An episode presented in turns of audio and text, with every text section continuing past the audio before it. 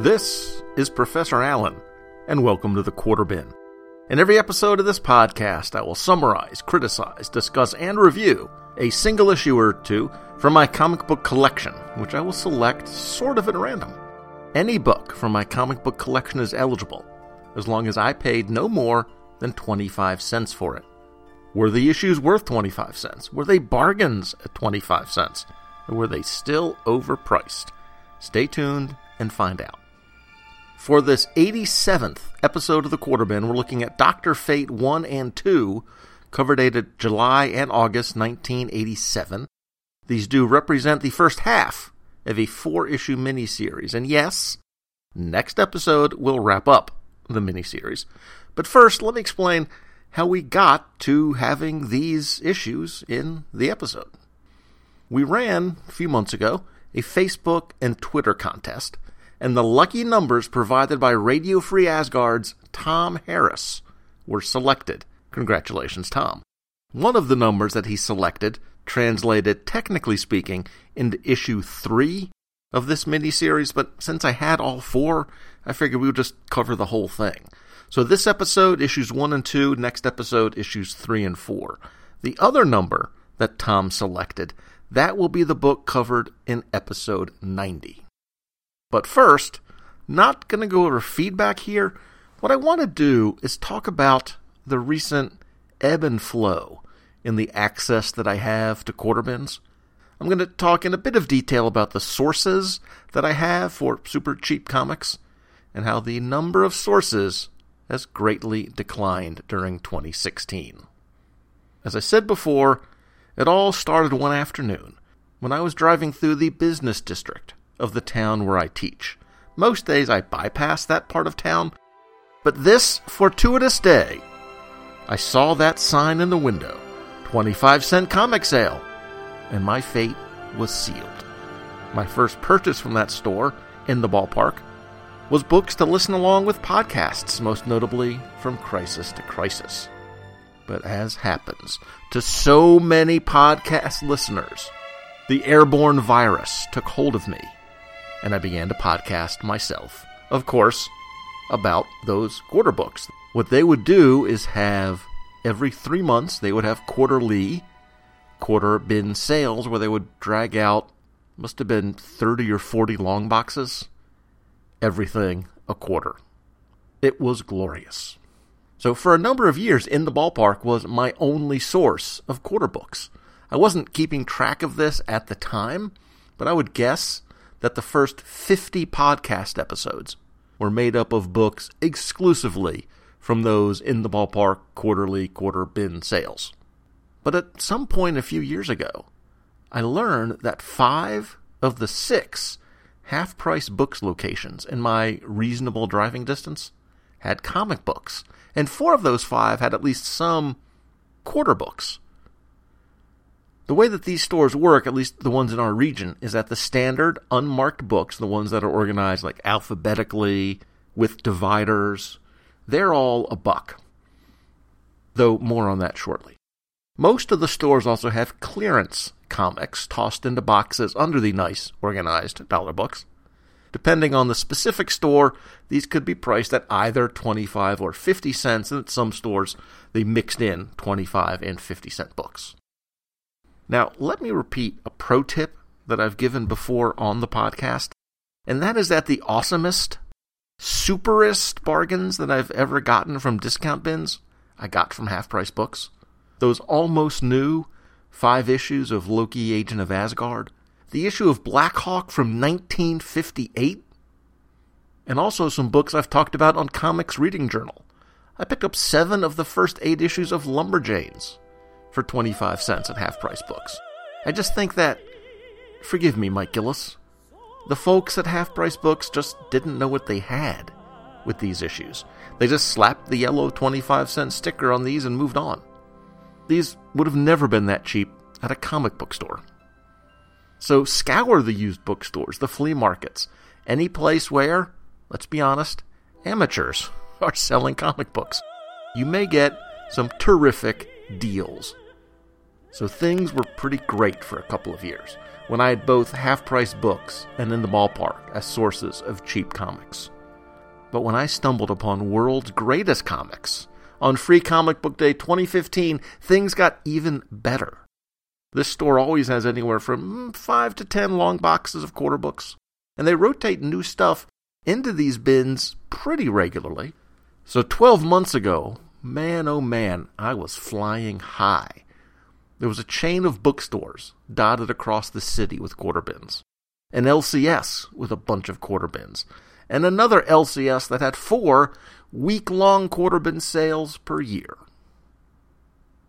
But then, one day I walked into one of those half price book locations, one that was on the, the far side of the city, and I saw the dreaded sign. All unmarked comics, $2. Yep, they had doubled the price of their standard back issue. And yes, the clearance books were now a buck. I was shocked, shocked, shocked! Well, actually, I was bummed, bummed, bummed.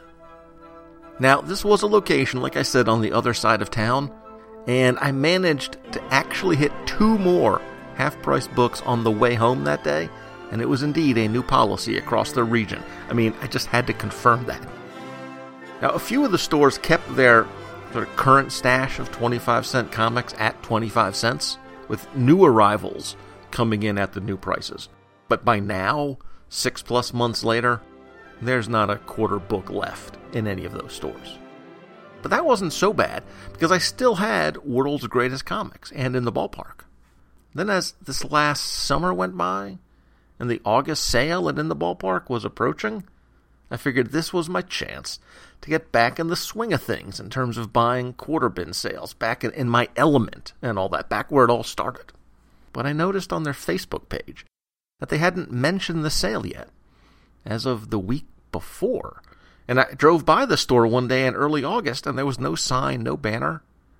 On their Facebook page, someone, not me, crossed my heart, asked about this, and they said that they were too busy to do the August sale but that the November one was definitely going to happen. Well, same thing three months later, except that they kept posting updates about their remodeling project inside the store. I did drive by the store in late October, and they were definitely remodeling. Well, as it turns out, in the ballpark wasn't doing the remodeling. The comic store that had bought them was remodeling. This is an LCS in another town that was expanding, but they pretty quickly announced that they were discontinuing the quarter bin sale tradition. Now, once they reopen with the new store in charge, the new name, and all that, I'll stop by to see if they have some sort of discount boxes. I have an open mind. But the end of the regular sales is a total bummer. For one thing, that was something Emily and I would do. She would join me a couple of times a year at those, even brought along some other of her geeky friends to raid the 25 cent bins. It was a social event as much as a comic book event. But along with the half price books situation, it was a double gut punch. Now, let me emphasize that this is not a complaint. I understand that I am hashtag blessed to have had so many sources of cheap comics, both for my own reading and for the podcast. And I still have World's Greatest Comics. Of course, the database still has hundreds and hundreds and hundreds of books from half price and in the ballpark. So there's no risk of running out of content for the podcast anytime soon. So no fear on that account. But it does look like, from this point on, all of the new books that hit the database are going to have to come from World's Greatest. And that's actually fine with me. It's a pretty nice store. Both the owner and the main guy that works there are friendly, pretty nice, actually helpful. And the store, though having a really small footprint, has a pretty good amount of stuff in it, including, of course, a bunch of quarter boxes. So there is that. Well, I feel much better getting that off my chest. Thank you, dear listener, for your patience. And the fact that you don't charge nearly as much as a licensed therapist would. So I'm going to take a break here now that you've helped me clear my head now that I've gotten in better mental space, I'm definitely ready to talk some Dr. Fate. And we'll go ahead and do that right after this. This is the All Father Odin, and you should be listening to Radio Free Asgard. No, no, that's just not going to work. Let's try this again. This is the evil Loki, and if you hate Thor as much as I do, you should be. All right, let's just try one more thing. Jane Foster here, and you should be. Uh, risen. All right, let's just keep this simple. Hello, everybody. My name is Tom Harris, and I do a podcast called Radio Free Asgard, which airs every Thursday over at RadioFreeAsgard.com. We cover the adventures of Thor, Hercules, and more from ancient times all the way up into the present day. We read old comics and make fun of them. I do ridiculous voices and generally make an ass of myself. So if that sounds fun to you, you should come join us, the only Thor podcast hosted by a true descendant of Odin, over at RadioFreeAsgard.com. And we'll see you there.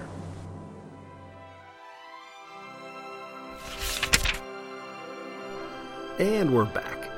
Because these two issues flow right from one into the other, we're going to summarize both of them here in this segment and then discuss both of them together later in the episode.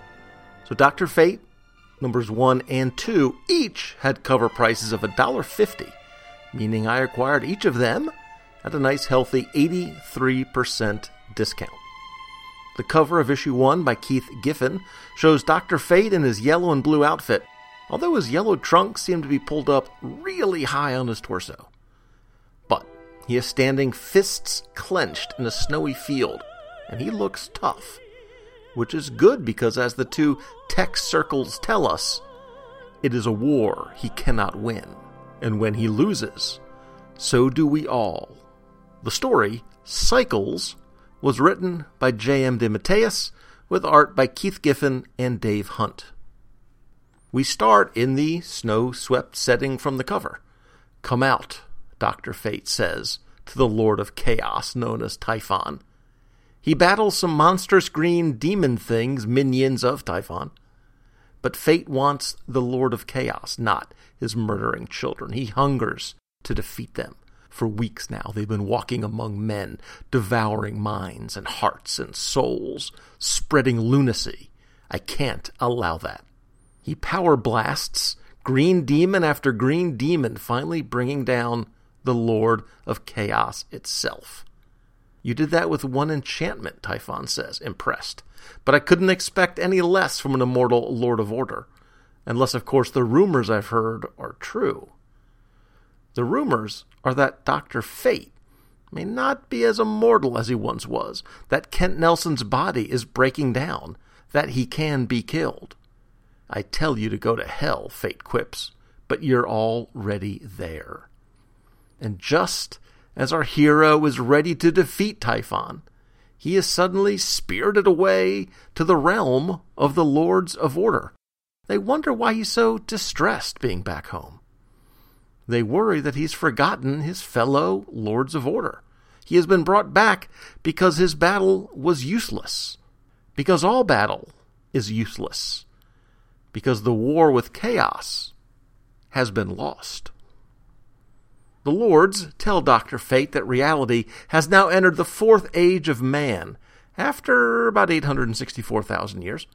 They are now in the Kali Yuga, when chaos rises triumphant, when the forces of destruction grow in fury, when the universe dissolves in fire.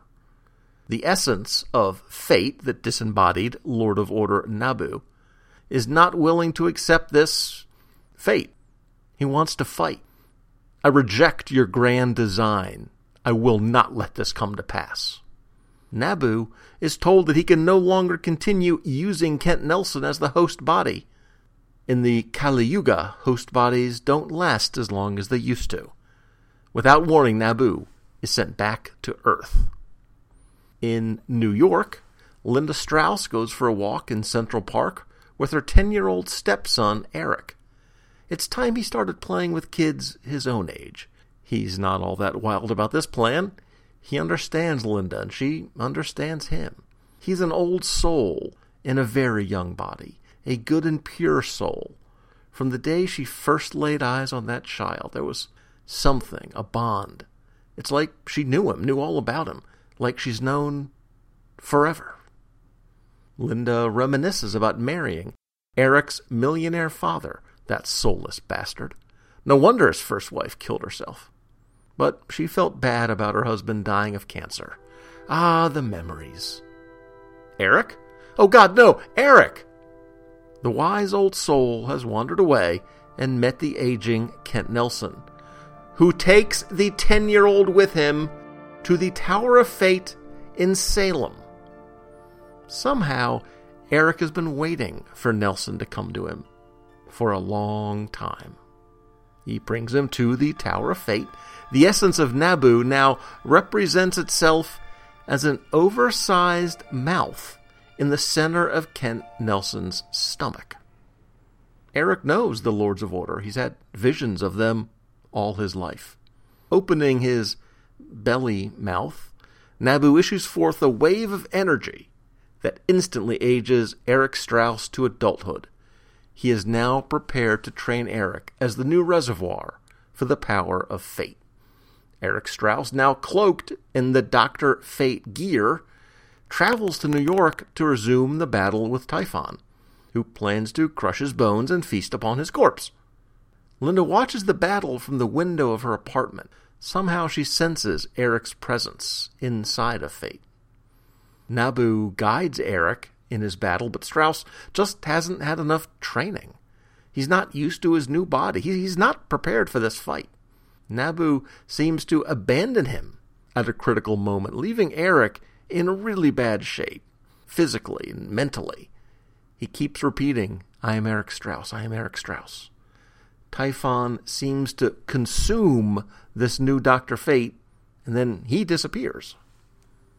Moments later, Dr. Benjamin Stoner of Arkham Asylum finds Eric Strauss cold and naked, shivering in the snow, just repeating his name over and over, claiming to be 10 years old.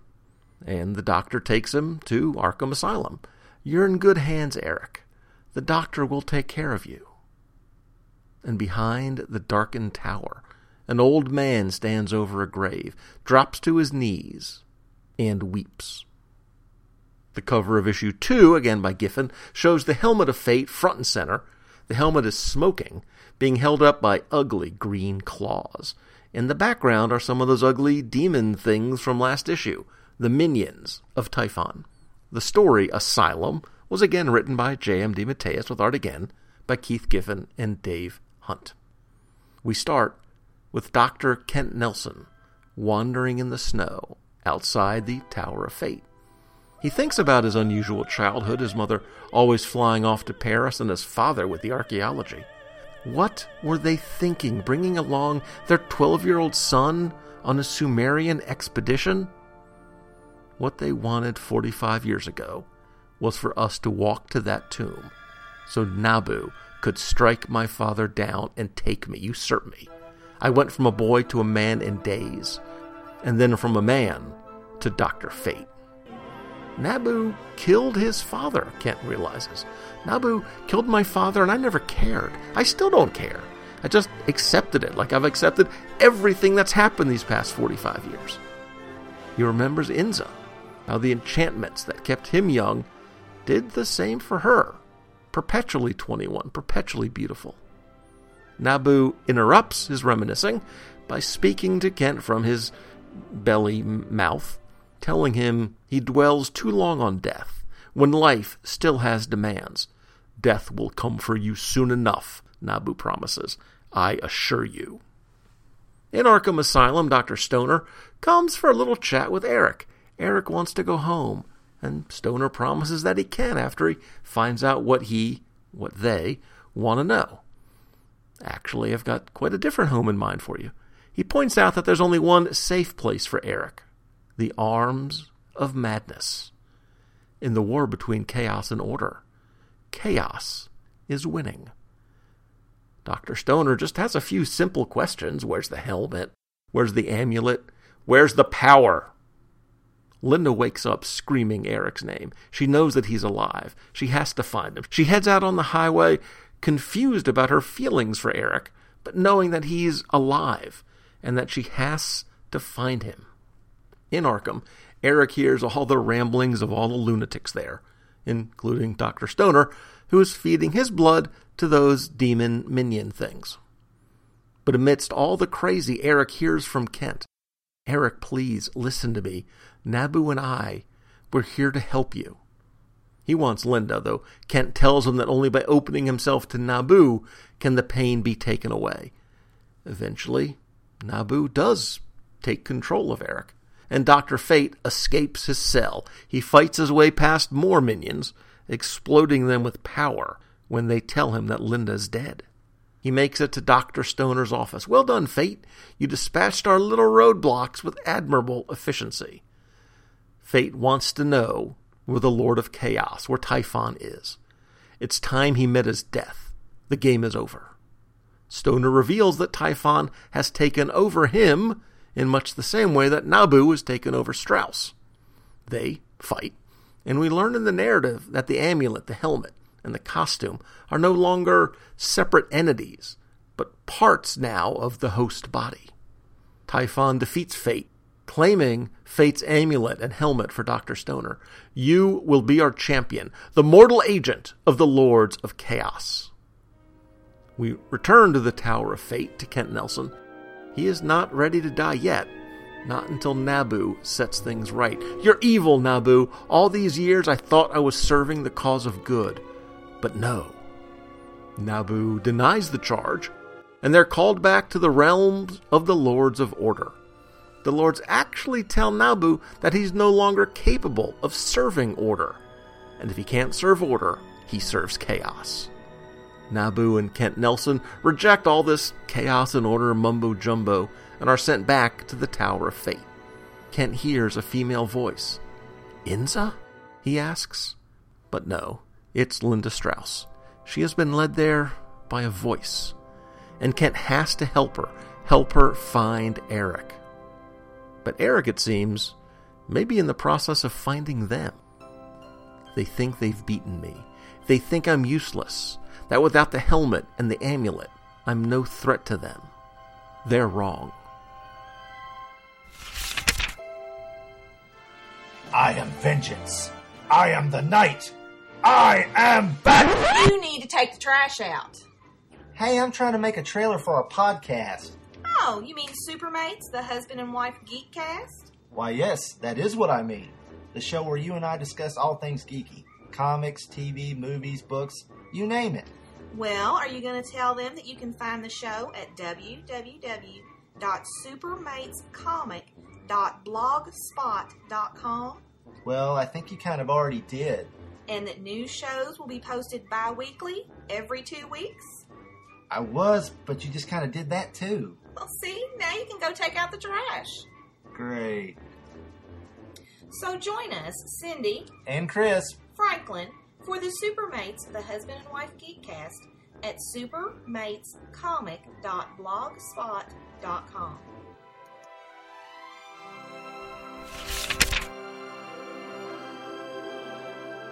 And we're back. Again. These two issues were selected by one podcaster, Tom Harris of Radio Free Asgard, as I mentioned before.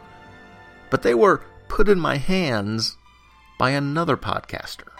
So if you're not satisfied with the way this episode is working out, the man to blame is the irredeemable Shag. Back in August, Shag managed to pry the ankle bracelet off, and he was able to make another swing throughout the country, meeting geeks all along the way. Conversation that I had with Shag, Little Russell Burbage, and Aaron Bias at dinner that evening is available as part of episode 180 of the Fire and Water podcast. But our evening started at a location of the aforementioned half price books. And I managed to score what I am convinced were the last bunch of actual quarter books in any central Ohio location of that chain. Most of the other boys found 50 centers or went through the two buck books, but I found all four of these Dr. Fate issues with the magic 25 cent sticker on them all. I also found the five issue Dr. Fate mini from 2003. So it was nine issues of The Good Doctor, two full minis for just over two bucks. And since Shag was with me and I know that he's a big fan of Dr. Fate, I ran these issues by him and he heartily approved. Yes, he did describe this particular series as impenetrable, or maybe incomprehensible, but he didn't tell me not to buy it, or not to read it, or not to cover it on the Quarter Bin podcast. Actually, I'm pretty sure he did say I shouldn't cover it on the Quarter Bin podcast, but let's not worry about details like that, of facts like that right now, okay?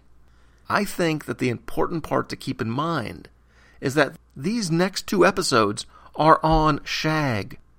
Unless you think they're really good, in which case they're on me and Tom Harris. Well, it's been long enough. Let's finally talk about these issues.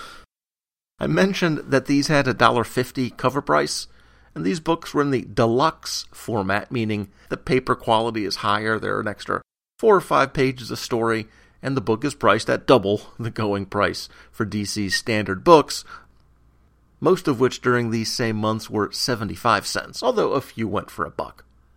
A lot of the deluxe format books of this era were of the more mature nature. Longbow Hunters, Watchmen, The Question, Vigilante, and The Shadow were just a few of the other deluxe titles sold in these same months.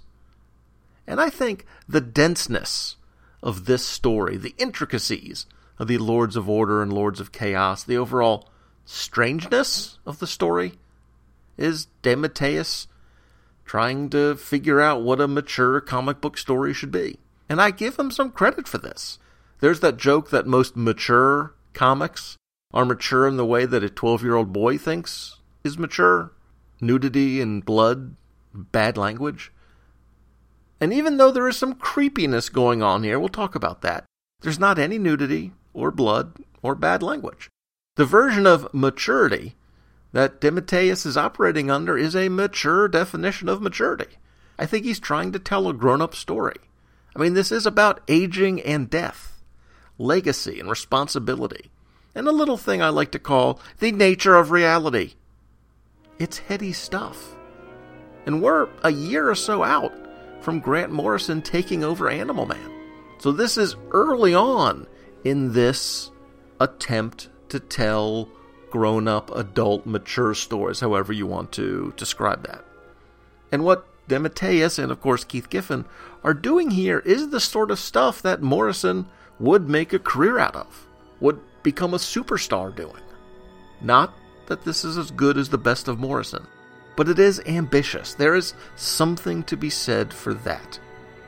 But as much as I like ambition, I actually prefer clarity. Clarity in storytelling, which these two issues are lacking, as well as clarity in the art, which I just don't think is what Giffen is going for with this work. I'm guessing that I'm probably somewhere around 80% accurate with my interpretation of events, of what I described in those summaries, synopses from the prior segment. I tried to sound confident, but I am not totally sure that the events took place as I described them, where I described them, or even with the characters that I described. I haven't read the last two issues of the mini yet, although I know from general geek osmosis a bit of what to expect. And there are two plot things I need to talk about here. At the end of issue two, Kent Nelson appears to still be alive. I'm pretty sure that's not going to be the case after issue 4. So I'm kind of dreading that, just not looking forward to that happening or how that's going to be handled. And two, all the groundwork has been laid in these two issues for the creep factor between Linda and Eric to go to 11. I know that the series is infamous for the weirdness of that stepmom stepson thing. What I don't know is exactly how creepy it will actually get from here. So I'm also kind of dreading that. The other big issue I had with the issues is Giffen's art here. I mentioned it in passing before, but let me just give a little more detail here. At this point in time, Giffen's style was changing from the clean, slick, classic comic book lines that he had produced before. His style from here on is very loose, very impressionistic, I don't really have the right artistic vocabulary to describe this any better, but let's just say that the art matches the confusing and penetrable nature of the story. So, in a sense, it's a good fit, but in another sense, it does not add the clarity that I want from the story. There's a reason that Frank Quitely's clear, clean style is such a complement for Morrison's sometimes esoteric writing style. But here, the combo of hard to understand story and hard to understand art makes the whole thing a little trickier to figure out. The individual renderings aren't bad, they're consistent, although Fate's trunks come up absurdly high. That waistband is hitting somewhere between his navel and his nipples. But the oddness of that choice is of a piece with the rest of the impressionistic art here. And that sort of works on covers or on splash pages. But I had trouble making sense of the storytelling aspect, the serialized connections between the panels. And DeMatteis' script was not helping bring clarity to that either. It was a challenge to make sense of. That's not necessarily a bad thing but I'm not sure that this communicated to me what the creators intended it to communicate. I do want to add that each of these issues had, unfortunately, tributes to recently passed away comics legends. Now, I enjoy the publishorials, the meanwhile columns when stuff like that appears, but obviously these are different. And even after almost three decades, these are sad. In issue one, there's a tribute to Gardner Fox, written by Roy Thomas. And if there's anybody perfectly suited to write a tribute to a classic Golden Age writer, it is Roy Thomas. It's a very nice piece about the professional contributions that Fox made to the industry, but also the personal contributions that he made to Thomas in his career. Issue 2 included a tribute to longtime comics writer E. Nelson Bridwell by Dick Giordano. It talked about how much Bridwell loved comics, loved Superman, and knew everything there was to know about the Man of Steel and most of the rest of the DC characters to boot. And you know, as melancholy as these columns were, they did have an oddly grounding effect to these particularly out there stories. The verdict on Dr. Fate 1 and 2, these were interesting, challenging, ambitious. I am intrigued by the notion of finishing up the series, so I guess by definition, these issues worked. They achieved their goal. They did what they were intended to do, which is to say, make me read the rest of the series. Yes, they were a little hard to decipher, and I'm nervous, hesitant about some aspects of the story. But I do want to see what happens, and I do want to see how it happens. So there's a bit of an incomplete at this point for the grade, right here, halfway through the story. But I can't give an incomplete on the podcast. So I guess that I think these are worth a quarter each. That wraps up my somewhat mixed and indecisive coverage of Dr. Fate 1 and 2, bringing episode 87 of the Quarterbin podcast to a close. In episode 88, we're wrapping up coverage of this miniseries with Dr. Fate issues 3 and 4. If you have any questions or comments about these issues, the episode, Dr. Fate, or the podcast in general, feel free to contact me. Until next episode, I'm Professor Allen, and I'll see you in the quarter bin.